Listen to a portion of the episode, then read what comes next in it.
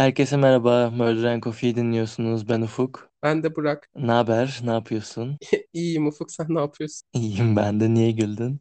Bilmiyorum, Komik geldi ne yapıyorsun? Öyle biraz değişiklik katmak istedim yayına. Biraz renk, biraz baharat. Ne yapıyoruz? Ne yaptık? Ne yapacağız? Bugün Dokuzuncu Ufuk bölümü. ben, evet. Bugün sana Ufuk ben Hinterkaifeck cinayetlerinden bahsedeceğim. Alman olsa gerek. Evet, Alman dolayısıyla çok fazla Almanca isim soyisim falan söyleyeceğim. Bir de aynı zamanda sürekli Hinterkaifeck diyeceğim. Bence bir noktadan sonra komik olmaya başlayacak çünkü Hinterkaifeck. Komik değil. Bence de değil ama bilmiyorum sinirim bozuyor. Belki dava yüzünden sinirim bozuyor ama her Hinterkaifeck dediğimde neyse. Kesersin buraları boş ver. Niye ya? Kesmeyeceğim. Tamam. Mı? Onu kes. Kesebilirim. Lütfen kes, onu kes. Bunu da kesmeyeceğim. Şaka yaptım. Hayır kes. Lütfen Ufuk. Kötü hissediyorum. Anırmanı duyacak herkes. Gerçekten anksiyete krizi geçiririm yapma. Hayır güzel oldu. Kalacak. Hayır. Sus be. Kes. Ben, ed- Orayı kes. Orayı kes. ben, ben editliyorum sana mı kaldı? Ama Ufuk Beğenirsen eğer orayı Ufuk eğer orayı kesmezsen bir 10. bölüm olmayacak. Bunları da hatta koyacağım. Bu kavgamızı da herkes duyacak. Neyse tamam. Daha önce hiç duydun mu bu cinayetleri? Hayır tabii ki de duymadım. Bak nasıl hemencecik sustun. Ee, bir de şey bak benimle dalga geçme tamam mı Almanca isimleri söyleyemeyince. Ama ben sana ne dedim Burak bu şey öncesi, hazırlanma öncesi. Yaz da sana telaffuzları atayım dedim. Doğru ama unuttum. Bir de isimler soy isimler de yani neyse göreceksin zaten. Ben her Tamam seferinde düzeltirim, sorun değil. lütfen yapma. Almanyalı dinleyenlerimiz varsa onları da bekliyoruz DM kutumuza. Aa, tamam başlıyorum. Hazır mısın? Evet başla. Şimdi bu cinayetler Münih'in kı- e, şey Münih'in 69 kilometre kuzeyinde bir çiftlikte yaşanıyor. Ee, bu çiftlikte e, Hinterkaifeck bu cib- çiftliğin adı. Bir daha cümleyi baştan alıyorum. Hiçbir şeyi doğru düzgün söyleyemedim. Bu cibliğin adı. Ciblik. Bu cibinliğin adı. Bunlar da kalacak bu arada editlemeyeceğim. Hayır. Yapma. Kabasın. Kabasın ve zorbasın. Bence o yüzden kaldığımız yerden devam edebiliriz. Hayır baştan başlıyorum. Eğer en az, eğer gerçekten bunları kesmezsen kavga ederiz ciddiyim. Engellerim seni. Sen bırak komik olduk kalacak. Tamam dur baştan başlıyorum. Şimdi bu cinayetler Münih'in 69 kilometre kuzeyinde bir çiftlikte yaşanıyor. E, Hinterkaifeck bu çiftliğin adı. Bu çiftlikte 5 kişilik bir aile yaşıyor. Bu ailenin bireyleri Andreas Gruber, Andreas 63 yaşında. Onun eşi, ay biz bu isme ne demiştik? Cecilia mı demiştik? Ee, aynen Cecilia. Ee, Andreas'ın eşi Cecilia. Ben Cecilia diyeceğim. Üzgünüm Cecilia kusura bakma. Ee, Cecilia Gruber. Cecilia 72 yaşında. Kızları Victoria Gabriel 35 yaşında Victoria. Ee, Victoria dul kalmış. Dolayısıyla annesiyle babasının yanına taşınmış. İki tane de çocuğu var Victoria'nın. Çocukların birinin adı, onun adı da Cecilia. O yüzden ona küçük Cecilia diyeceğim. Bir de oğlu var Joseph. Joseph de Joseph 2 yaşında, Cecilia da 7 yaşında. Hiçbirinin ismini hatırlamayacağım. Bak şimdi baba var tamam mı? Yani dede de diyebiliriz hatta. Baba slash dede var. Dedenin adı Andreas. Anne slash büyük annenin ismi Cecilia. Kızları var Victoria. Victoria'nın da iki tane çocuğu var. Kızı Cecilia. Anneannesinin ismini almış. O yüzden ona küçük Cecilia diyeceğim karışmasın diye. Küçük Ya, Cecilia yazsa 7 mıydım acaba bu aile ağacını? Çünkü alt tarafı. ya yine yine hatırlamayacağım. Yaz hadi Dede ama 5 kişi, beş kişi alt tarafı ya. şey mi desek acaba dede babaanne, e, dede nine, baba anne, Hayır be. Saçmalama bu ne? nickname mi taksak? Zaten küçük Cecilia derken bile gülüyorum biraz. Komik küçük Ay Cecilia. Burak benim bunları yazmam gerekecek. Burayı keserim. Tamam al önüne bir kağıt kalem. Bekle. Evet. Şimdi sen beni utandırıyorsun kes dediğim şeyleri kesmeyerek. O yüzden bu kısmı da kesmeyeceksin. Ee, şimdi Ufuk sadece 5 kişinin ismini aklında tutamadığı için önüne kağıt kalem aldı. Ufuk'a bu ailenin soy ağacını çizdireceğim. Ama Burak yani dinlerken ben sürekli o kimdi acaba? Çocuk muydu, baba mıydı, dede miydi Ee, diyeceğim. Ufuk 25 yaşında mühendis. Ama Ufuk Ufuk 5 kişinin ismini aklında tutamıyor. Bu yüzden mühendis oldum. Ee, yazıyor musun? Evet. Andreas yaz. Bir de ışığı yakmam gerekecek. Neyse ki uzaktan kumandalı bir ışığım var. Fütüristik. Ah çok iyi oldu. Bunun etrafına böyle büyük güzel bir ağaç çiz tamam mı? Sonra boya onu. Simle süsle öğretmenin çok beğenir. Ufuk soy ağacını çizdi. Ee, hazırız. Ufuk, Evet onaylıyorum. Ufuk aile bireylerini öğrendin değil mi? Evet öğrendim. Tamam. Bence dinleyiciler de çizmeli. Ee, şimdi dediğim gibi bu 5 kişilik aile bu çiftlikte yaşıyorlar. 31 Mart 1922'de de çiftliğe Maria Baumgartner adında bir hizmetçi taşınıyor. O da 44 yaşında. Onu da yazmam gerekecek Burak. Maria'yı soy ağacının neresine koyacaksın bilmiyorum. Maria. 30 kaç yaşında? 44 yaşında. 44. Ne bu Aynen. hizmetçi? Aynen 31 Mart tarihinde geliyor taşınıyor. Ay tarihlerle ilgilenmiyorum boş ver. Maria 31 Mart'ta dediğim gibi çiftliğe geliyor. Kız kardeşiyle geliyor. Ee, kız kardeşi Bir dakika. Hayır bu önemsiz. Önemsiz mi? Ha iyi. Maria son karakter bitti. Ha tamam ışığı tekrar yakmıştım çünkü. Kız kardeşi. O kaç yaşında? Neyse. Kız kardeşi çiftlikte bir süre kalıyor. Ondan sonra ayrılıyor çiftlikten. Ve e, Maria'nın kız kardeşi bu insanların hepsini canlı gören son kişi oluyor. Aa direkt ölümler mi başlıyor? E herkesin öldüğünü söyledin. Belki bölümün sonunda ölecek.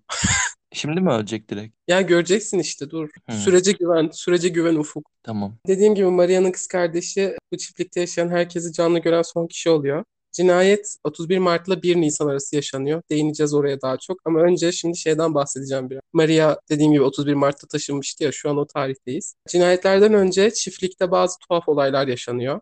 Şöyle ki mesela Maria'nın gelişinden 6 ay önce önceki hizmetçi bu çiftlik hayaleti diye istifa etmiş. Bu çiftlik hayaletli diye. Evet, kadın demiş ki burası hayaletli, uğursuz burası ben burada kalmak istemiyorum. İstifa etmiş o yüzden. Ay gündüz Aha. mü kaydetseydik bu bölümü?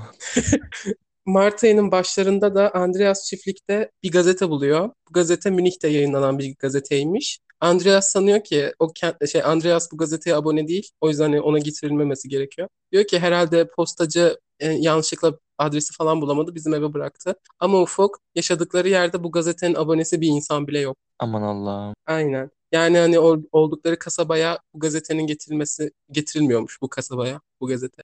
Cümleyi kuramadım. Ne zaman gelmiş bu gazete dedin? Mart ayında, Mart ayının başlarında. Hmm. Evet. Ben Maria'dan şüpheleniyorum şimdiden. O gazeteyi getiren kişi de o. Maria da kesin Allah bilir o gazetenin geldiği yerden gelmiş. Maria 31 Mart'ta geliyor çiftliğe. Bu olay Mart'ın başında yaşanıyor. Olsun olabilir.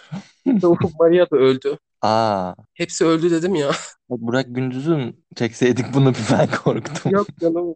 Ben ben dedim sana araştırırken korktum diye. Bir de evde tek neyse. Ben korktuysam sen de korkacaksın. Dediğim gibi bu gazete olayı var. Bir de cinayetlerden birkaç gün önce de Ufuk, Andreas karda ayak izleri görmüş. Bu ayak izleri çiftlikteki makine odasına kadar geliyormuş. Ve durduğu yerde şey, makine odası dediğim yerin kapısı kırıkmış, kilidi kırıkmış. Yani biri gelip bu odaya girmiş. Ve izler tazeymiş. Bunları nereden biliyoruz hepsi öldüyse? Çünkü. Çünkü komşulara falan söylüyordur. Bu kardaki ayak izlerini gördüğü günün akşamında Andreas bir de tavan arasında ayak sesleri duyuyor. Ee, Ay evet. ben çok korkuyorum şu an. Baştan başlayabilir miyiz? Komple baştan. Evet, tüm şeyim gitti. Tabii, tabii ki hayır. Gitmeyecek. Çok güzel gidiyor bence. Çok dağınık oldu. Ben hiç beğenmedim kendimi şu an. Hayır çok iyi gidiyor. Devam et. Şeyden baştan başlasam, Maria'nın gelişinden sonra başlasam. Ben kırparım onu güzel hale getiririm. Devam et sen. İyi tamam neyse. Dediğim gibi aynı günün akşamında tavan arasında ayak, ayak sesleri duyuyor. Bunun üzerine Andreas evi ve çiftliği arıyor ama kimseyi görmüyor. Sonra komşularıyla paylaşmış bunları demiş böyle tuhaf şeyler oluyor işte böyle bir gazete buldum. Kimse bu köyde bu gazeteyi okumuyormuş. Arada köyde derim de kasabada derim ikisinin arası bir yer burası. Böyle tam kasabamsı da değil tam köyümsü de değil. Böyle öyle bir yer. Neyse aynı zamanda işte şey böyle ayak izleri gördüm tavan arasından sesler geliyor ama kimse yok falan. Bunun üzerine hatta komşularından biri demiş ki istersen sana benim tüfeğimi ödünç vereyim. Andreas istememiş. Polisi de aramamış bunun için. Keşke arasaymış. Ee, tüm bunların yanında bir de e, sinirim bozuldu dur. Tüm bunların bir başka tuhaf olay da cinayetlerden önce yaşanan tuhaf olaylardan biri de Victoria'nın kızı okuldayken arkadaşlarına bir kere enteresan bir olay anlatmış. Şöyle ki demiş ki bir kere annem büyük annem ve büyük babamla şiddetli bir kavga etti. Ondan sonra evden kaçtı. Bundan birkaç saat sonra da annemi ormanda bulduk. Ee, bunun nesi garip? Yani düşünsene evde oturuyorsun annen böyle şiddetli bir kavga ediyor sonra evden kaçıyor. Sonra birkaç saat sonra ormanda tek başına öyle dururken bulur kadını. E, yani normal değil mi? Anlamadım ben. Bence Yani pek kavga, normal değil. Ya kavga bak etmek kavga eder, kavga edersin evden çıkarsın da ne bileyim tek başına ormana gidip ormanda bekler misin kavga ettin diye. yani gidecek bir yerim yoksa birkaç saat oraya giderim yani. Sokağa çıkmaktan ne farkı var? Etrafında orman varmış demek ki kadın oraya gitti. Bilmiyorum belki ileride söyleyeceğim şeylerden sonra Hmm, Hatta şimdi söyleyeceğim şeyden sonra. Bir de bu aileyle ilgili şöyle bir ayrıntı vereceğim. Bu aile hakkında çok fazla bilinen bir şey yok. Ama çok önemli bir detay var bildiğimiz. Şöyle ki Andreas ve Victoria'nın yani babayla kızın bir ilişkisi varmış. Bu sadece dedikodu değil çünkü 1915 yılında ensest suçundan yargılanmışlar. Victoria'ya bir ay hapis cezası verilmiş. Andreas'a da bir yıl boyunca evine gidemezsin den. Yani bir yıl boyunca Andreas'ı evinden atmış. Buna hmm. mahkeme karar vermiş. Çok enteresan bir ceza. Neyse. Peki Ee, Victoria ile Andreas'ın çocukları mı bu Ee, çocuklar? Cecilia değil ama Joseph için dedikodular var. Şöyle ki e, Victoria hani dul demiştim ya. Victoria'nın Karl Gabriel adında bir kocası varmış. Birinci Dünya Savaşı'nda Fransa'da ölmüş. Ondan sonra Victoria annesiyle babasının yanına taşınmış Cecilia ile birlikte. Ondan sonra da e, Joseph doğmuş. Joseph'in babasının kimliği biraz tartışmalı, tam olarak bilmiyoruz. Kasabada genel olarak Lawrence adında bir adamın babası olduğu düşünülüyor Joseph'in. Ama bu ailenin yakın komşuları diyor ki Joseph'in babası Andreas ama bilmiyoruz. Anladım. Aynen. Aile hakkında dediğim gibi başka çok bir bilgi yok. Hani bildiğimiz kadarıyla varlıklı sayılırlar. Çok değil ama hani tarlaları var, büyük bir çiftlik. Hem işte hayvancılık yapıyorlar hem tarım yapıyorlar. Evde büyük bir meblağ para sakladıklarını biliyoruz. Aynı zamanda 1922 yılına göre çiftliklerinde bayağı gelişmiş aletler var. Yani hani bu aletleri alıp bu aletlerin bakımını yapabilecek paraları da var. Yani parasal açıdan sıkıntısı olan bir aile değil. Ama hani böyle ahım şahım çok zengin bir aile mi? Tabii o kadar da değil. Bildiğimiz tek şey hani durumları yerinde. En son 31 Mart'taydık. 31 Mart 1 Nisan arasında çiftlikteki herkes öldürülüyor. Ee, bunu söylemiştim zaten. Zaman aralığının da 31 Mart'la 1 Nisan olduğunu şu yüzden biliyoruz. 1 Nisan'da öğle saatlerinde çiftliğe iki tane kahve satıcısı geliyor.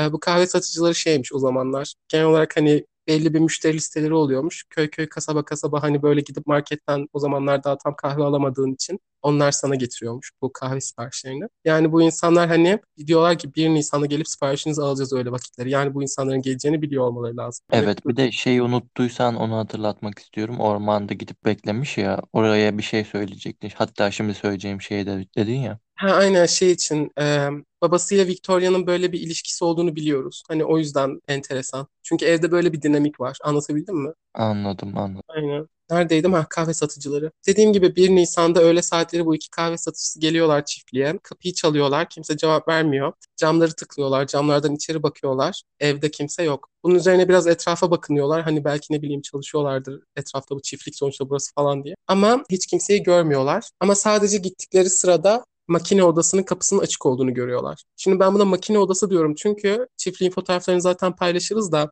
e, hani şey düşün Ev böyle dikdörtgen uzunlamasına bir yapı düşün tamam mı? O evin hani yarısını ev düşün. Yarısında da böyle bir oda var. O odada makineleri tutuyorlar. Hani işte bunlar şey böyle ekim biçim için kullandıkları makineler, traktör falan filan. O tarz şeyleri orada tutuyorlar. Hani böyle tam evin hı, içinde oda değil ama hani aynen aynı çatı Ambar altında böyle gibi. gibi aynen. Bir de ayrı olarak işte ahır var. Oraya geleceğiz sonra. Bu elektrik odasının kapısının açık olduğunu görüyorlar ama kimse seslenmediği için içeri girmiyorlar. Bunun üzerine bu iki satıcı gidiyor. Bundan sonra 4 Nisan'a kadar bu aileden herhangi bir haber duyulmuyor. İşte küçük Cecilia okula gitmiyor. 7 yaşında ya okula gidiyor. Okulda yok. Ee, aynı zamanda pazar günü kiliseyi kaçırıyorlar. Kiliseye gidiyorlarmış düzenli olarak. O yüzden insanlar biraz hmm diyor. Hem çocuk okula gitmiyor hem kilisede yoklar. Nerede bu insanlar? Ee, bunun üzerine de 4 Nisan'da e, bir de 4 Nisan'da Albert Hofner adında bir tamirci çiftliğe geliyor. Çünkü şey bir makineyi tamir edecek. Hani bu da önceden oluşturulmuş bir plan. O yüzden Albert geliyor, bakıyor evde kimse yok. Kimse etrafta da yok yine o da etrafa bakıyor.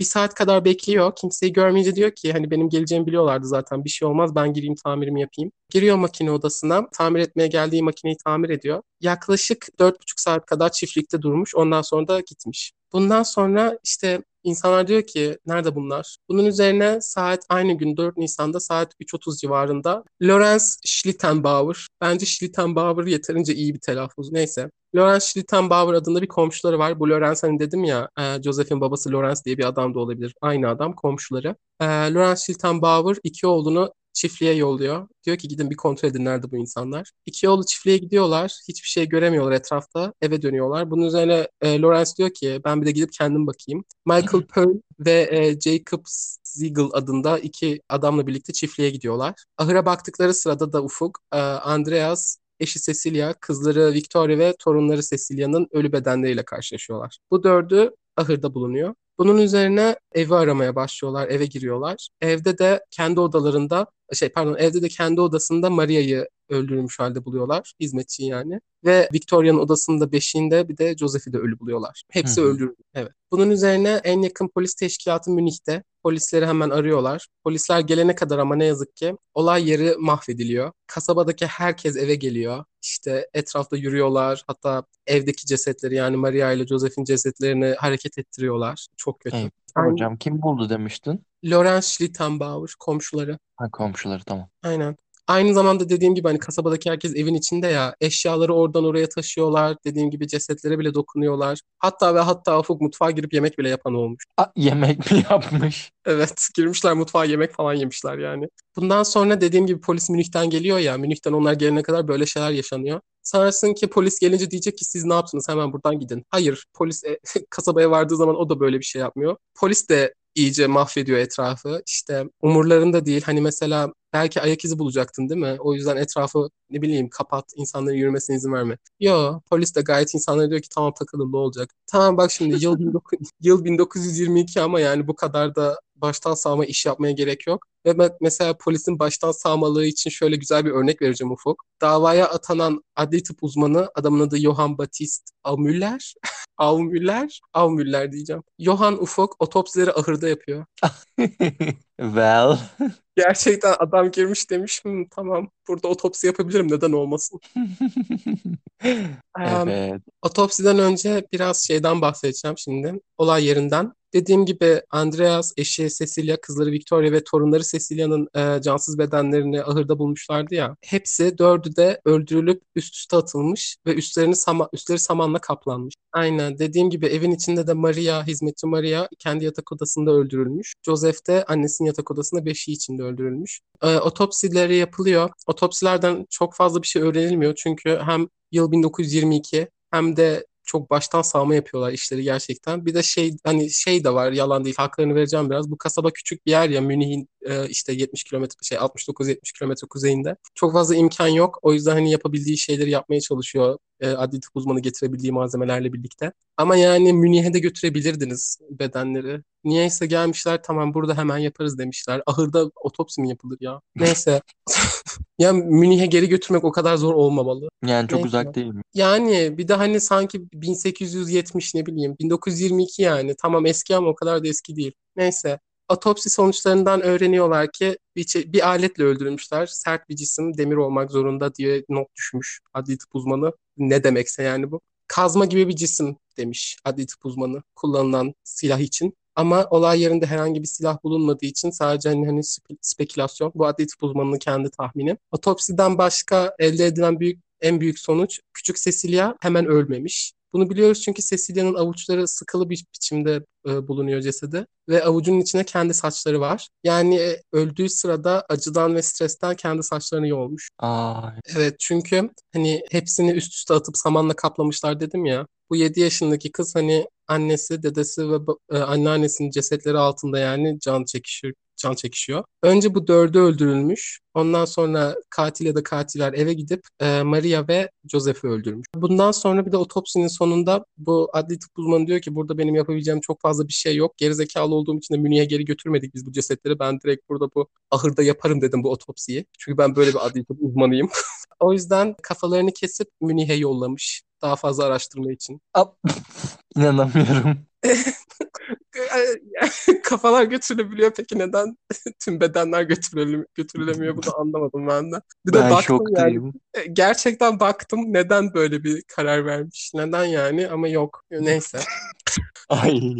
Bundan sonra polis diyor ki bu olay yeri mahvolmuş bir halde. Biz de biraz mahvettik. İnsanlar da zaten mahvetmiş. Olay Ee, yerinin ağzına sıçmışsınız. Gerçekten. İpucu yok. Etrafta hiçbir ipucu yok. Yapabilecekleri tek şey o yüzden. Çünkü bir de hani dediğim gibi mesela belki ayak izi bulacaklardı ama tüm kasaba eve geldiği için hani etraf, etraf toz duman. Hani ne bileyim belki işte şey dediğim gibi zaten cinayet silahını bulamıyorlar. Buraya sonra geleceğiz çüş diyeceksin. Cinayet silahını bulamıyorlar. Aynı zamanda hani yok etrafta hiçbir şey yok. Ee, bu yüzden polis diyor ki biz mecburen insanlarla konuşup bir şeyler öğrenmeye çalışacağız falan. Çok fazla insanla konuşacaklar. Hani polisin ilk düşüncesi de şey diyorlar. Acaba bir soygun falan mıydı bu? O yüzden ilk hem bu kasabadaki hem de etraftaki şey insanlarla konuşuyorlar. Seyahat ederek para kazanan insanlarla. Anlatabildim mi? Kahveci gibi. Gibi aynen hani hayatlarını böyle kazanan insanlarla. Ki enteresan neden önce etrafta hani böyle biliyorsunuzdur kesin ne bileyim büyük ki sonra birinden bahsedeceğiz mesela büyük çaplı küçük çaplı soyguncular vardır ya da ne bileyim etrafta bilinen suçlular vardır. Neden onlarla başlamıyorsunuz da gidip hani seyahat ederek çalışan insanlarla başlıyorsunuz? Enteresandı. Neyse. Böyle böyle insanlarla konuşmaya başlıyorlar ama sonra diyorlar ki evde biz bayağı para bulduk yalnız. Bu bir soygunsa o parayı niye almasınlar ki? O yüzden diyorlar ki hmm, demek bu bir soygun değilmiş. Çünkü evde bayağı büyük miktarda bir para bulunuyor. O para Yani nereye gidecek acaba? Düşünsene.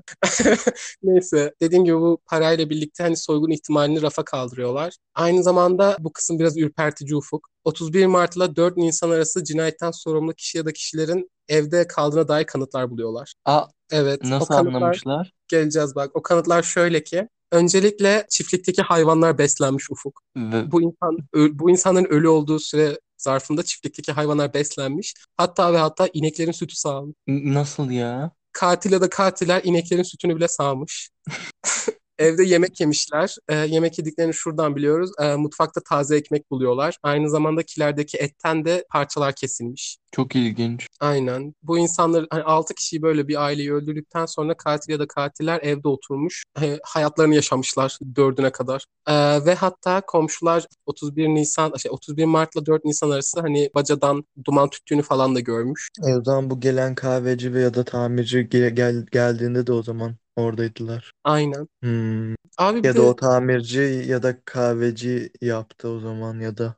bilmiyorum. Neyse. Şimdi biraz şeyden bahsedeceğim burada. Hatırlıyor musun? Şey demiştim. e, cinayetten önce çiftlikte bazı tuhaf olaylar yaşanıyor diye. Aynen evet. Genel olarak teori, hani inanılan teori şu ki ki kanıtlar da onu gösteriyor. Kim ya da kimlerse uzun süredir buradalarmış. Bunun Evdeler miymiş köyde mi? evde. Çünkü bak mesela şey demiştim ya önceki hizmetçi bu ev e, perili diye evden gidiyor. Bu, hizmetçinin bu, tuhaf batıl inancının sebebi mesela eşyalar kaybolurmuş ya da oradan oraya, taşınırmış. Tavan arasında sürekli ayak sesleri duyarmış. Ay ürperdim. Bir de evde tekim şu an.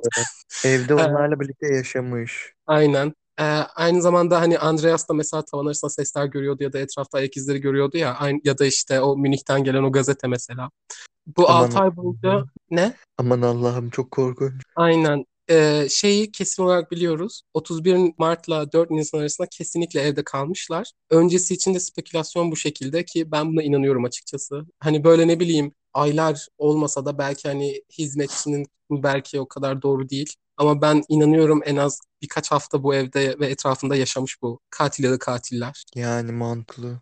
Bununla birlikte işte polis böyle teorilerini devam ettiriyor buldukları şeylerle işte. Diyorlar ki büyük ihtimalle önce eve gir, evdeyken bu insanlar Andreas'ı, Cecilia'yı, Victoria'yı ve küçük e, Cecilia'yı evden çıkarıp ahıra götürdüler. Orada öldürdükten sonra eve dönüp Maria ve Joseph'i öldürdüler. Bu teoriyi şöyle kuruyorlar. Hani neden onları ahıra götürdüler? İnandıkları şeye göre Maria ile Joseph uyuyormuş o sırada. Diğerleri uyumuyormuş. Onları öyle salonda gördükleri zaman hani ses çıkarıp Maria ile Maria'yı daha çok Joseph bebek olduğu için bir şey yapamazdı zaten. Maria'yı uyandırıp hani kaçsın yardım alsın falan onu engellemek. O yüzden ahıra gidip bir bir sırayla kazma gibi bir cisimle öldürmüşler. Teorileri bu şekilde. Ama yani alırken de o insanları gürültü yapacaklar. Maria uyanmaz mıydı o zaman yani? İşte bununla ilgili sonra bir şey söyleyeceğim. Neyse ya hani Oluşturdukları teori bu şekilde. Neyse. Her şey çok havada. Çünkü hani ellerinde ne bir şüpheli var, ne bir ipucu var, ne bir motiv var. Hiçbir şey yok. Hatta motiv eksikliği yüzünden polis diyor ki biz herkesle konuşacağız yani. Ne bul- bulursak bulacağız. Yapacak bir şey yok. Herkesle her şeyle konuşacağız. Bulduğumuz herkese sorular soracağız. O kadar ki polis yüzden fazla kişinin resmi olarak sorgusunu almış. Bu sorgulamalardan da bazı bilgiler edinmiş. Çok önemli şeyler değil ama en önemlileri şu, şimdi diyeceğim şeyler. Ee, Michael Plöckl, Michael Plöckl adında bir adam demiş ki polise, ben cinayetlerin yaşandığı gece çiftliğin yakınlarındaydım, oradan geçiyordum. Evde bir şeyler pişirildiğini duydum, ko- şey duman yüzünden çok kötü bir kokuydu demiş. Ve tam o sırada elinde bir fenerle biri bana doğru gelmeye başladı. Andreas'a benzetemedim ama odur diye düşündüm demiş. Adam böyle yaklaşmaya devam edikçe, ettikçe Michael da demiş ki aman bana ne, o yüzden gitmiş. Adamın yüzünü görmemiş fener yüzünden. Adam feneri böyle işte şey o yüzden hani yüzü gözükmeyecek şekilde. Bir bu bilgi var. Polis bu bilgiyi çok araştırmamış çünkü pek e, şey bulmamışlar. Önemli. Çünkü hani fırında bir şey pişirilmemiş. Hmm. Bu, bu, bu adam Michael Plöckl neden böyle bir şey demiş? Neden polis vaktini harcamış böyle bir şeyle bilmiyorum. Bir başkası da şöyle bir Nisan gecesi saat 3 civarı Simon Reislander adında bir kasap evine dönüyormuş. O da bu çiftliğin yakınlarından geçerken ormanlık bir alanda iki yabancı görmüş. İkisi, iki kişinin yabancı olduğunu anlamış hani köyden olmadıklarını pek. Dediğine göre bu iki insan böyle endişeli bir şekilde konuşuyormuş birbiriyle. Simon'u gördükleri zaman arkalarını dönmüşler yüzü gözükmesin. Gözü gözükmesin. Hmm. Aynen. Simon da takmamış, devam etmiş, yürümüş, gitmiş. Polis bu iki kişiyi araştırmış ama bulamamış kimseyi. Ee, bir başkası da 1927'de yaşanıyor bu olay ama. Bir gün işte ismini bilmediğimiz biri kasabadan biri sokaktayken bir yabancı yaklaşmış ona demiş ki şu cinayetler vardı 1922 yılında işte neydi o nasıldı bana anlatır mısın? Bu kişi de anlatmış ondan sonra bu soruyu soran yabancı demiş ki o cinayetleri işleyen bendim ondan sonra da kaçmış. Peki. Ee, polis bu insanı da aramış ama kimseyi bulamamış. Bu da böyle bir olay yani. bitti galiba Şimdi- podcast. Kimse bulunmadı. Evet. Şimdi bak hani soruşturma burada bitiyor tamam mı? Bak polisin elde ettiği en belki bir şey çıkar bilgiler bunlar. Bilgileri görüyorsun. Yani hiçbir şey yok. Aynen. Ellerinde ne bir ipucu var, ne bir şüpheli var. Hani ya şüpheli var da oraya sonra geleceğiz de kanıt yok. Hiçbir şey yok ellerinde. Polis o yüzden diyor ki yapabileceğimiz hiçbir şey yok. Belki ileride bir şey çıkar. Bunu dedikten sonra da polis hemen cinayetten sonraki yıl Ufuk diyor ki bu evi yıkın ya. Bak diyorlar ki elimizde kanıt yok. Belki ileride bir şeyler çıkar ama biz bu çiftliği yerle bir edelim. Yıkalım burayı. Aynen daha çok şey olsun. Hatta şimdi bak 1923'te çiftlik yıkılırken Ufuk ipucu buluyorlar.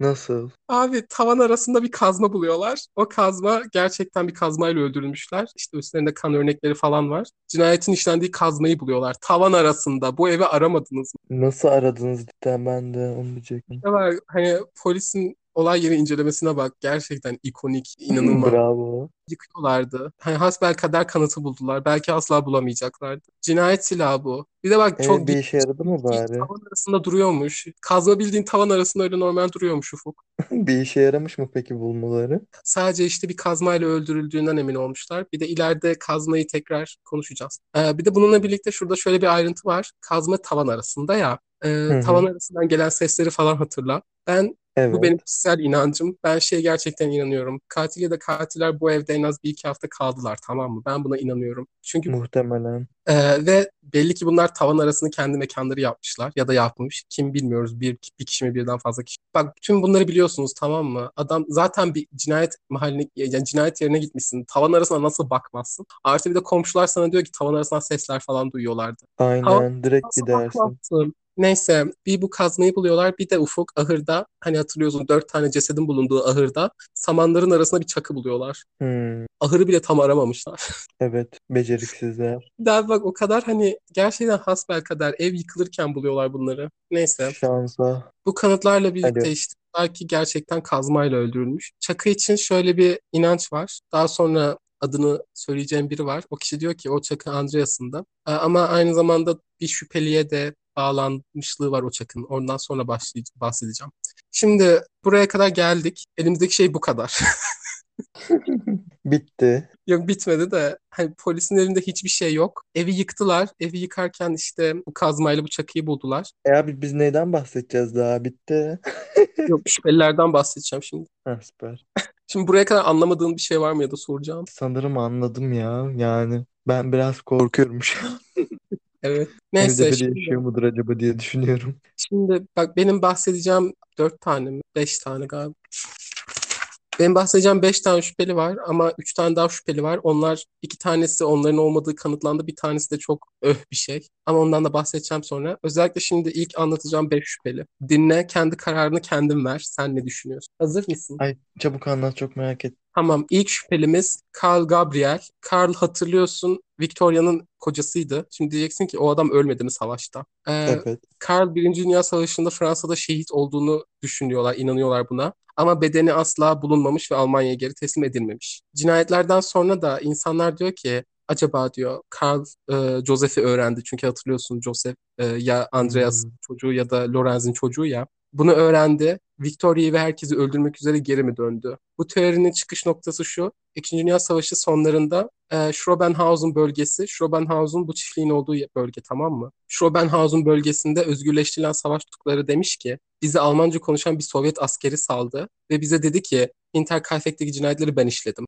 Anlamadım. İkinci Dünya Savaşı'nda hani e, Almanya'nın her yerinde savaş esirleri falan var ya Evet. e, hani ne bileyim işte Sovyetleri işgal ediyordu Hitler işte oradaki askerler esir alındı vesaire falan. Schrobenhausen bölgesinde tutulan savaş esirleri işte Rusya Almanya'ya kadar geldi artık özgürleştiriyor ya Almanya'yı. Bu esirleri işte serbest bırakırken onları Almanca konuşan bir Sovyet askeri serbest bırak. Bu Sovyet askeri de demiş ki Hinterkaifeck'teki cinayetleri ben işledim. Hmm. Bu insanlar da diyor ki 1940'larda. Aynen bu insanlar da diyor ki o asker %100 Karl'dı. Karl e, Gabriel'di çünkü Karl Birinci Dünya Savaşı sırasında savaştan sonra Rusya'ya gideceğim ben falan deyip duruyormuş. Bu insanlar Hmm. diyor ki Karl ölmedi sadece öldü sayılımda bulunmadı, bulunulmadığı için Karl Rusya'ya gitti dediği gibi. Ama Komünist Rusya'ya oldu. Ne? Komünist oldu. Belki de bilemeyiz ki gerçekten olabilir. Belki Bolşevik devrimini duydu ve dedi ki ben komünistim, komünizm için savaşacağım. Neden olmasın? Aynen. Aynen. Yani neyse işte e, diyorlar ki Karl aslında Fransa'da ölmedi. Joseph yüzünden e, Victoria ve tüm ailesini öldürdü. Ondan sonra da Rusya'ya gitti. Ben bu teoriye zerre inanmıyorum. Ben inanıyorum. Film mi bu? Bu ne? Ya çok mantıklı yani. Ufuk saçmalama. Bu ne biçim bir teori? Bence çok iyi bir teori. Ne var bunda? Haklısın. Elvis ölmedi. Tupac da ölmedi. Tupac, Elvis ve Michael Jackson birlikte Meksika'da yaşıyorlar. Hayır çok absürt bir olay değil bence. Yani babasından çocuğu olduğunu öğrendi. Delilenip öldürdü. Sonra Rusya'ya gitti geçerken. Geçerken. Geçerken hazır yolum düşmüşken Rusya'ya gideyim. Yok yolum Rusya'dayken yolum düşmüşken. Bak Neydi? benim bu konu hakkında teorim var. Bak öncelikle Almanca konuşan bir Sovyet askeri olabilir mi? Milyonlarca olabilir.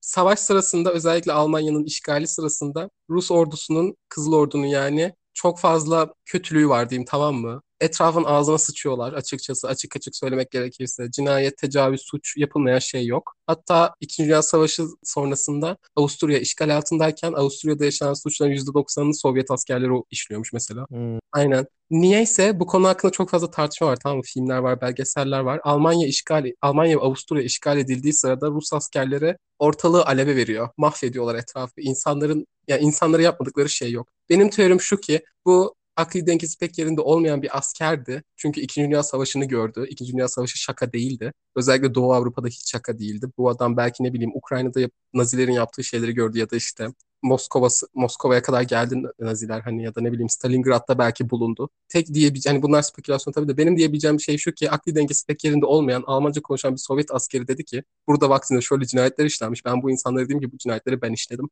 Benim teorim Ha bu. aynen benim de aklıma bu geldi zaten bu olabilir evet Ee, Yani ya da ne bileyim akli dengesi yerindeyken de de dalga geçmiş olabilir yani e, bu aynen. efsane bir şeydi diye aynen Yani 50 saat konuştum falan ama kastettiği şey sadece buydu. Çünkü abi bak Karl Fransa'da aslında ölmedi. Sadece öldü sanıldı. Bundan sonra Karl dedi ki ben Rusya'ya gideceğim. Her nedense. Ondan sonra da dedi ki yol üstündeyken belki Almanya'dan geçiyordu Rusya'ya giderken Fransa'dan. Belki dedi ki aman Allah'ım dedi benim eşim işte bir çocuk yapmış benden değil. Nasıl olabilir gideceğim hepsini öldüreceğim. ya imkansız değil sanki ama ya Ba- bana çok uçuk kaçık geliyor. hmm. e Neyse, ilk şüpheli bu. Ben zerre inanmıyorum böyle bir şey olduğuna. İkinci şüphelimiz Peter Weber adında bir adam. Bu adam kimdir? Weber'i kurmuş adammış meğerse ne? Weber Weber diye bir şirket var ya meğer Ha, onu kurmuş diye espri yaptım da ya nereden nereye görüyor musun? Cinayet şüphelisinden CEO ya. Neyse. Şimdi Peter şöyle ismi çıkıyor Peter'ın. Joseph Betts adında bir adam var. Bu adam polise gidip demiş ki ben demiş 1919 ile 1920 kışında Peter Weber adında bir adamla birlikte çalışıyordum. Bu adam bana bir kere dedi ki Hinterkaifeck adında bir çiftlik var buralarda tamam mı? Bu çiftlikte yaşlı bir çift ve kızları yaşıyor sadece. Bu insanları öldürüp paralarını çalabiliriz. Yani çalmamışlar. Bunlar da bunlar Yo da. Ondan sonra şey e, Joseph bu teklife cevap vermemiş. E, Peter da bundan sonra bir daha bundan bahsetmemiş. Bundan başka elimizde çok bilgi yok bu e, şüpheli hakkında. Ama dediğin gibi birincisi para çalınmadı. aynen. Ben bunun bir soygun olduğuna inanmıyorum. Yani para parayı mı bulamadılar? Bulmaz olurlar mı? Bulurlar. Polis bile E, bulduysa. kabasın ama hak ediyorlar neyse. Ama bu konuda benim dikkatimi çeken şöyle bir detay var. Bak Peter Weber adında bir adam bile diyor ki Hinterkaifeck diye bir çiftlik var. Bu çiftlikte bir aile yaşıyor. Şöyle bir aile. Bunların parası var. Biz bunların parasını çalarız. Bu çiftlik ve bu insanlar etrafta tanınıyor. Aynen bayağı tanınıyor. Ve bak hani dediğim gibi çok böyle ahım şahım zengin değiller. Hani sıradan bir çiftlikleri var. Tamam paraları var, iyi durumları. Ama yani kasabada, köyde böyle onlar dışında herkes açlık içinde falan değil. Herkesin normal bir bütçesi var, geliri var. Herkes işte çiftçilikle uğraşıyor. Ya hayvancılıkla ya işte çiftçilikle ya da ikisiyle ikisinden birlikte. Ama bu aile her nedense bir şan şöhret sahibi bu kasabada. Ama abi bakıyorum bakıyorum hiçbir şey yok haklarında ya. Sadece işte bu ensest davası. Kimse de Hmm. çıkıp dememiş ki şunlar şöyle bir aileydi, böyle insanlardı, ne bileyim işte Andreas şöyle bir adamdı, işte Cecilia şöyle bir kadındı, kızları Victoria böyle bir. Kimse de bir şey dememiş. Ama bu kasabadaki herkes bu insanların parası olduğunu biliyor. Hatta ve hatta bu da bizi üçüncü şüphelimize getiriyor. Ee, Hmm. şüphelilerimiz diyeyim çünkü bunlar üç kişi. Bunlara Bihler kardeşler ve George Siegel diyeceğiz. Hani hatırlıyor musun şey demiştim Maria'dan önce Hinterkaifeck'te bir hizmetçi çalışıyormuş istifa etmiş diye. Evet Ziegel soy ismini hatırladım ben. Ee, yok o farklı bir şekilde yazılan bir Siegel'dı. Hmm. Ben kendimce okumaya çalıştığım için bilmiyorum. Hmm. O Siegel şeydi S-I-G-L'ydi. Bu Siegel S-I-E-G-L. Hmm. Aynen. Neyse. Çalışan hizmetçinin adı Kresnas Rieger. Kresnas bize çok enteresan bilgiler vermiş tamam mı? Kresnas'ın iki ana şüphelisi var. O Biher kardeşler ve George Siegel. Kresnas diyor ki Karl Biher kardeşlerden şüpheleniyorum ben. Çünkü Anton kardeşlerden biri daha önce çiftlikte patates ekiminde çalışmış. Gelmiş işte patates ekmişler birlikte. Ve Kresnas'e di- diyormuş ki sürekli bu aile iğrenç bir aile bunlar ölmeli. Hmm. Aynı zamanda Kresnes diyor ki çiftlikteki köpek herkese avlıyordu ama Anton'a havlamıyordu. Bu Hmm. şey konusunda çok mantıklı. Hani dedin ya ses mes duyan olmamış mı falan diye. Köpekleri var ama köpek havlamamış. Evet. Ee, bir de şeyde Bunlar demiştim. yapmış. Polisin, aynen. Bir de polisin şey teorisi var demiştim ya. Neden ahıra götürdüler, orada öldürdüler. E. Ee, polisin teorisine göre şey hani demiştim ya ses duyulmasın falan diye. Bunu deniyorlar ama insan çığlıkları duyuluyor. Nasıl deniyorlar? Ya bildiğin deniyorlar işte. Birini götürüyorlar ahıra. polisler deniyor. Pardon. Aynen işte aynen Lorenz'in evine gidiyorlar. En yakın komşu Lorenz.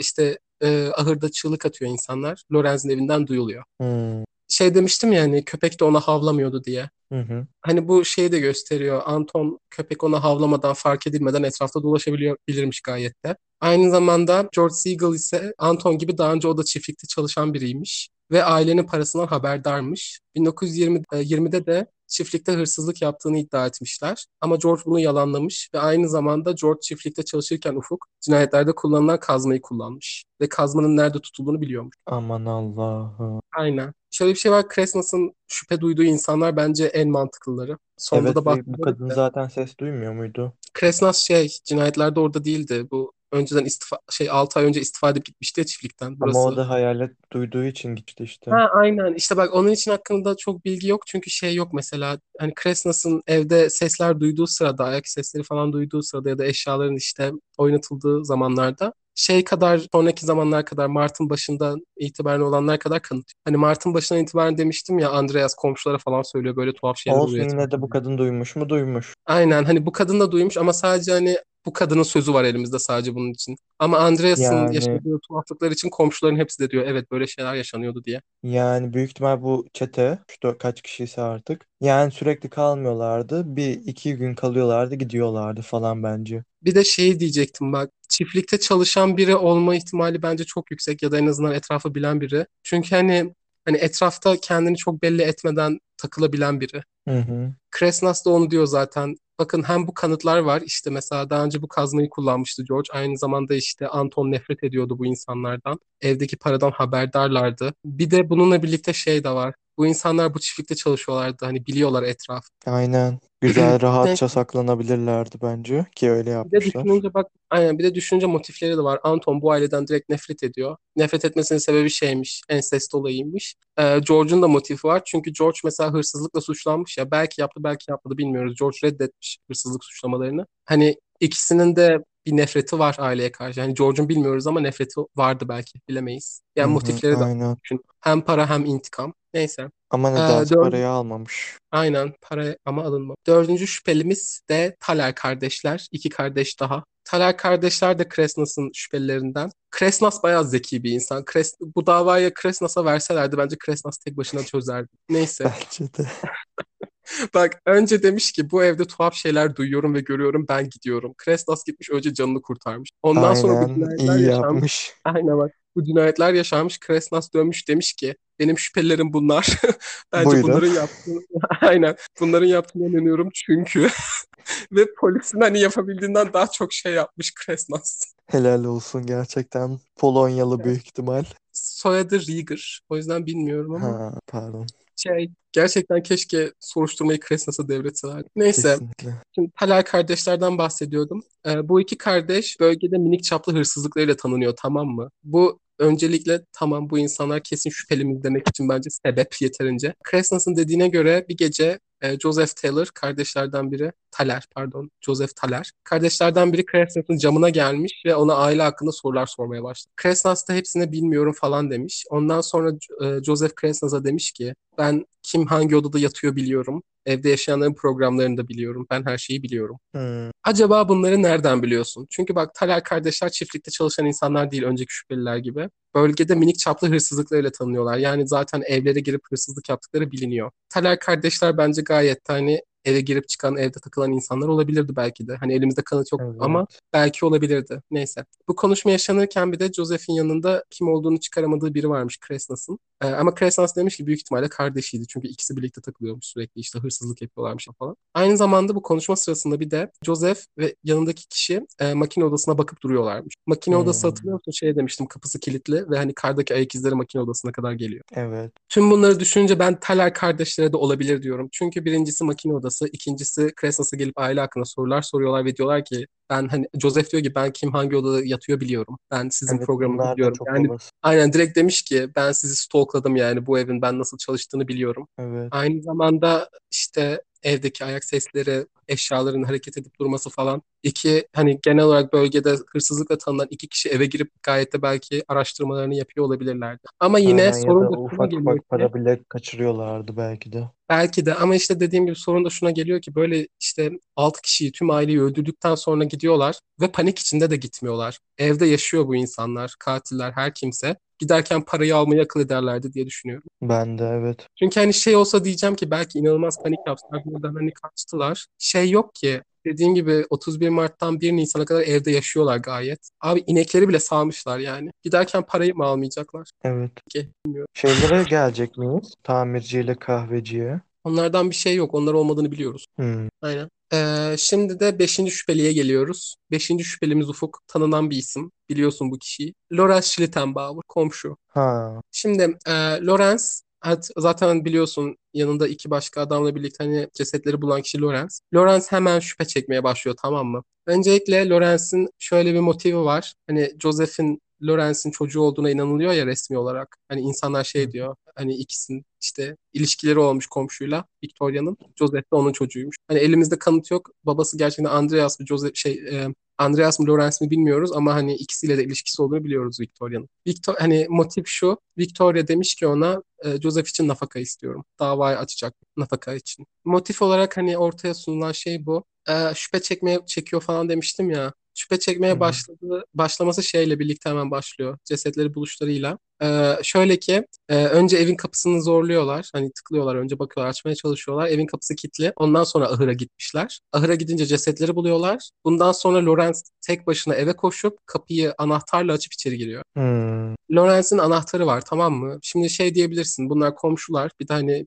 belli bir ilişkileri varmış ki hani Lawrence mesela merak ediyor falan filan. Hani o yüzden mesela komşuda yedek, anahtar olabilir mi? Tabii ki olabilir. Ama yani önce geldiniz kapıyı açtınız sen zaten bu kadar zamandır bu insanları görmediğin için gelip kontrol ettin. Hatta o kadar endişelisin ki önce kendi çocuklarını yolladın onlar bulamadık dedi. Ondan sonra sen gittin yanında iki başka Neden kapıyı çalıyorsun ki? Yedek anahtarın var kapıyı neden açmıyorsun? Evet. Ve hani cesetleri gördükten sonra ahırda tek başına eve gidiyor. Kapıyı anahtarla açıyor, içeri giriyor.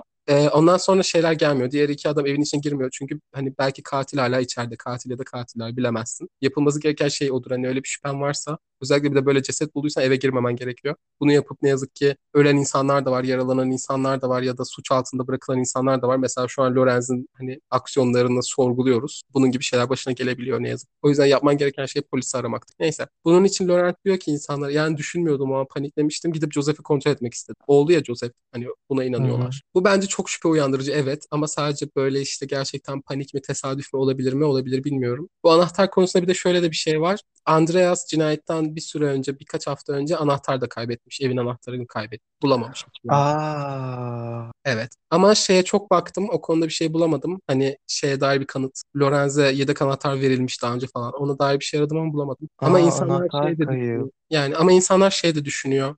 Lorenz'in belki Victoria ile de hala ilişkisi de vardı. O yüzden belki Victoria ona anahtar verdi eve girebilsin falan diye. Mesela bu da şeyi çok net açıklar. İşte tavan arasında duyulan sesler ne bileyim. Böyle işte kar şey e, elektrik odasına giden ayak izleri vesaire falan. Evet bu da açıklar ama diğerleri de açıklıyor. Yani bunların hepsi bir yer birlikte yapmış olamıyor mu? Tüm şüpheliler hep birlikte. Açıkçası şey olmadığına ben eminim. Carl olmadığına ben eminim. Carl bence kesinlikle Fransa'da öldü. Yani en düşük ihtimal o bu oluyor evet şu anda Ya diğerlerini duyunca. Film mi bu? Ne bu? Ne? Ezel gerçekten intikamını almaya geri dönmüş. Ay neyse. Ee, şey e, Lawrence'deydim. Ezel kısmını keser misin lütfen? Fazla tutkuluydum. Neyse. Lawrence e, 1941'de ölmüş ama ölmeden önce ona Hinterkaifeck katili diyenlere karşı dava açmış ve kazanmış davaları.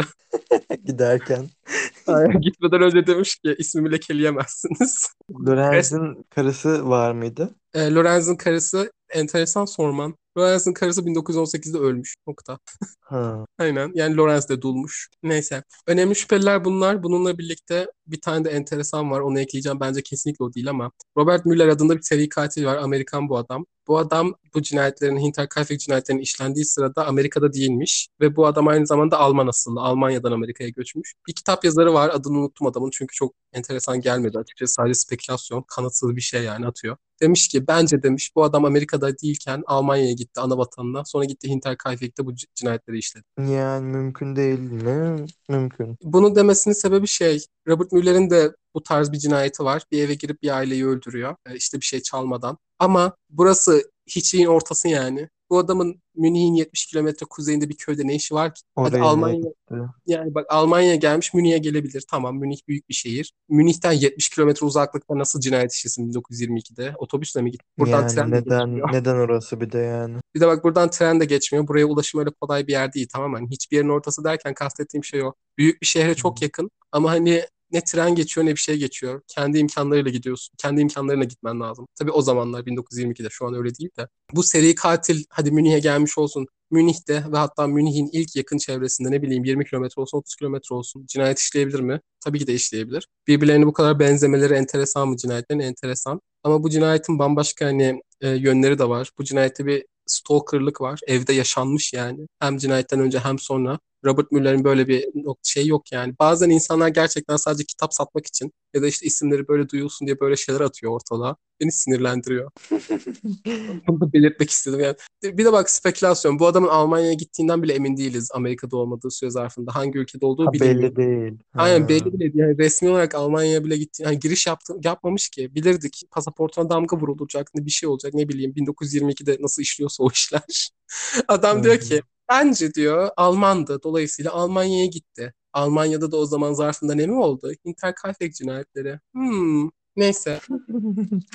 İki tane şüpheli var. Onları onlardan çok bahsetmeyeceğim çünkü masumiyetleri biraz kanıtlanmış. İlki şey e, bir kadın ölüm döşeğinde diyor ki benim iki tane erkek kardeşim var. Hinterkaifeck'teki cinayetleri bunlar işledi. Sonra ölüyor çünkü ölüm döşeğinde. Polis de ellerinde hiçbir bilgi olmadığı için mecbur araştırıyorlar yani kanıt falan olmamasına rağmen. Ondan sonra diyorlar ki hayır bu iki insanın bağlantısı falan yok. Niyeyse bu kadın ölüm döşeği sadece böyle bir şey söylemiş ölmüş. O yüzden hani resmi olarak bir ara şüphelilerdi bu insanlar çünkü yani soruşturuldu. Ama onlar değil. Diğeri de bu biraz daha hmm, enteresan. Çünkü bir tane kadın,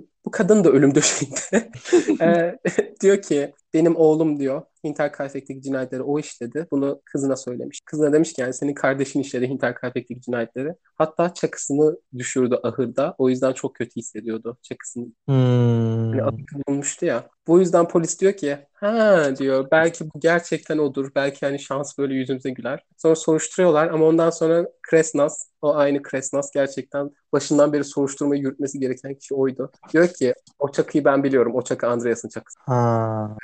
Bu kadın için hani benim teorimde şey hani önceki bölümde de biraz şeyden bahsettim ya soruşturmayı böyle yanlış yönlendiren insanlar falan böyle bir fenomen vardı. Hı hı. Fenomen içinde bir grup insan daha var Ufuk. Bunlar özellikle yaşlı insanlar oluyor. Bu insanlar söyledikleri bu yalanlarla, bu verdikleri bu yalan ifadelerle hani elde ettikleri ilgiyi seviyorlar. Ve bu yüzden saçma Ha. sapan şey- böyle yaşlı Ortalığı insanlar var. karıştırıyorlar. Tam olarak öyle. Bir de bu insanların genelin şey oluyor. Mesela yalnız insanlar oluyor ya da ne bileyim çoluğu çocuğu onunla pek vakit ayırmayan yaşlı insanlar oluyor. Bana diyor ki ben bu dikkati istiyorum, hak ediyorum. Ben Şey yaşlandığımdan gibi beri yaşlıların sürekli doktora gitmesi gibi.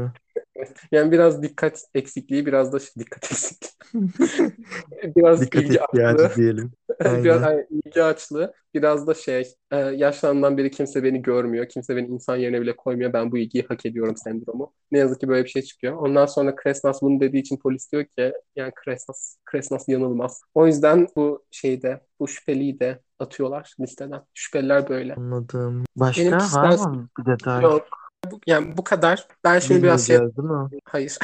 Yoksa bileceğiz mi? Bilmiyorum. Benim fikrime göre bence Teller kardeşler ve e, şey George Ziegel'la Biher kardeşler o ikisi en mantıklı gibi geliyor bana. Aynen. Aynen bence de kesinlikle bir kişi işlemedi bu cinayeti. Ben bunu bilir bunu söylerim bu konu hakkında. Çünkü yani bir Ee, kişi e, dört bir kişi kazmayla eline götüreceksin. Silah bile değil ki. Aynen iki kişi senkronize olarak belki yapsa anca öyle olabilir ya da biri tutarken diğerli diğeri şey yapıyor falan ne bileyim. Yadası yok yani iki kişi bence minimum iki kişi. Ya bak şey olsa hani ellerinde bir silah bir tüfek olsa tamam mı? Bu insanlar vurularak ölmüş olsa diyeceğim ki bir kişi belki olabilirdi. Çünkü iki tane yaşlı insan hani Victoria 35 yaşında tamam belki o bir şeyler yapabilirdi. Bir tane de çocuk. Dört kişi bunlar. Hani böyle düşünce mesela Maria'nın da yanlarında olmaması böyle mantıklı geliyor bana. Çünkü hani iki yetişkin hani biri 44 yaşında biri 35 yaşında. Bu ikisi belki bir insanı bir şekilde hani yaşlıların ve çocuğun yardımıyla da belki bir şekilde hani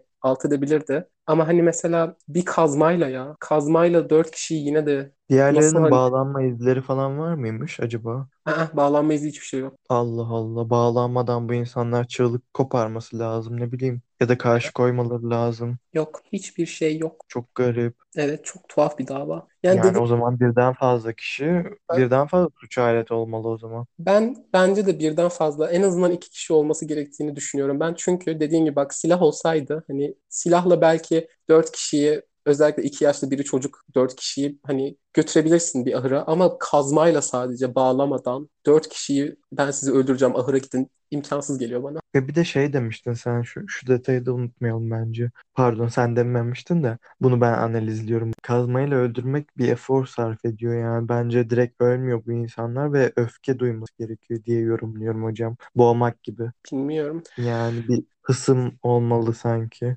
Yani bununla birlikte eğer hani Lawrence belki, belki Lawrence de olabilir, belki. Ama bak benim düşüncem şu, katil veya katillerin, katillerin diyeceğim hatta ben şeye kesin inanıyorum. Bence birden fazla kişi olmak zorunda. En azından iki kişi olsun. Hani tüm kanıtlar bilini, biliyoruz ya, her, bildiğimiz her şeyi düşününce bence kesinlikle bölgeyi bilen birden fazla insan olması gerekiyor. Ve aynı zamanda Kresnas'ın verdiği hani Kresnas'ın verdiği bilgiler bence çok değerli. Zaten elimizde başka bir şey yok doğru düzgün. Hani şüpheli tespiti için. Mesela Lorenz için belki diyorum ama Lorenz için elimizdeki tek şey de mesela insanların dediği tuhaf davranıldığı, şüpheli davranıldığı şeylere. Bundan ama bir bölümde bahsetmiştim. Hangi bölüm hatırlamıyorum da. İnsanların böyle durumlarda tepkilerini bu şekilde yargılamak çok yanlış. Çok yanlış sonuçlar doğuruyor çünkü bu bu yöntem. Evet Amanda Knox. Aa, Amanda Knox'a mı demiş? Aynen. Bilmiyorum. insanlar da bilmiyor ama e, şöyle şimdi resmi olarak çözümsüz tamam mı? Ama 1999 yılında Alman Polis Teşkilatı ellerindeki kanıtları modern tekniklerle incelemişler bir de ve demişler ki e, bir kişi bir şüpheli hariç şüpheliler ya da hani tekil çoğul kullanmıyor. Bir şüpheli demiş. Bir şüpheli hariç hepsini eledik. E, ama kim olduğunu paylaşamayız. Çünkü bu kişi öldü ve bu kişinin hani hayatta olan ailesi, akrabaları var. Bu insanların hani olumsuz etkilenmesi hoş olmaz. Aynı zamanda dediğim gibi bu şüpheli öldüğü için de zaten yapacak bir şey yok. O yüzden halkla paylaşmamışlar bilgi. Hmm, acaba hangisi?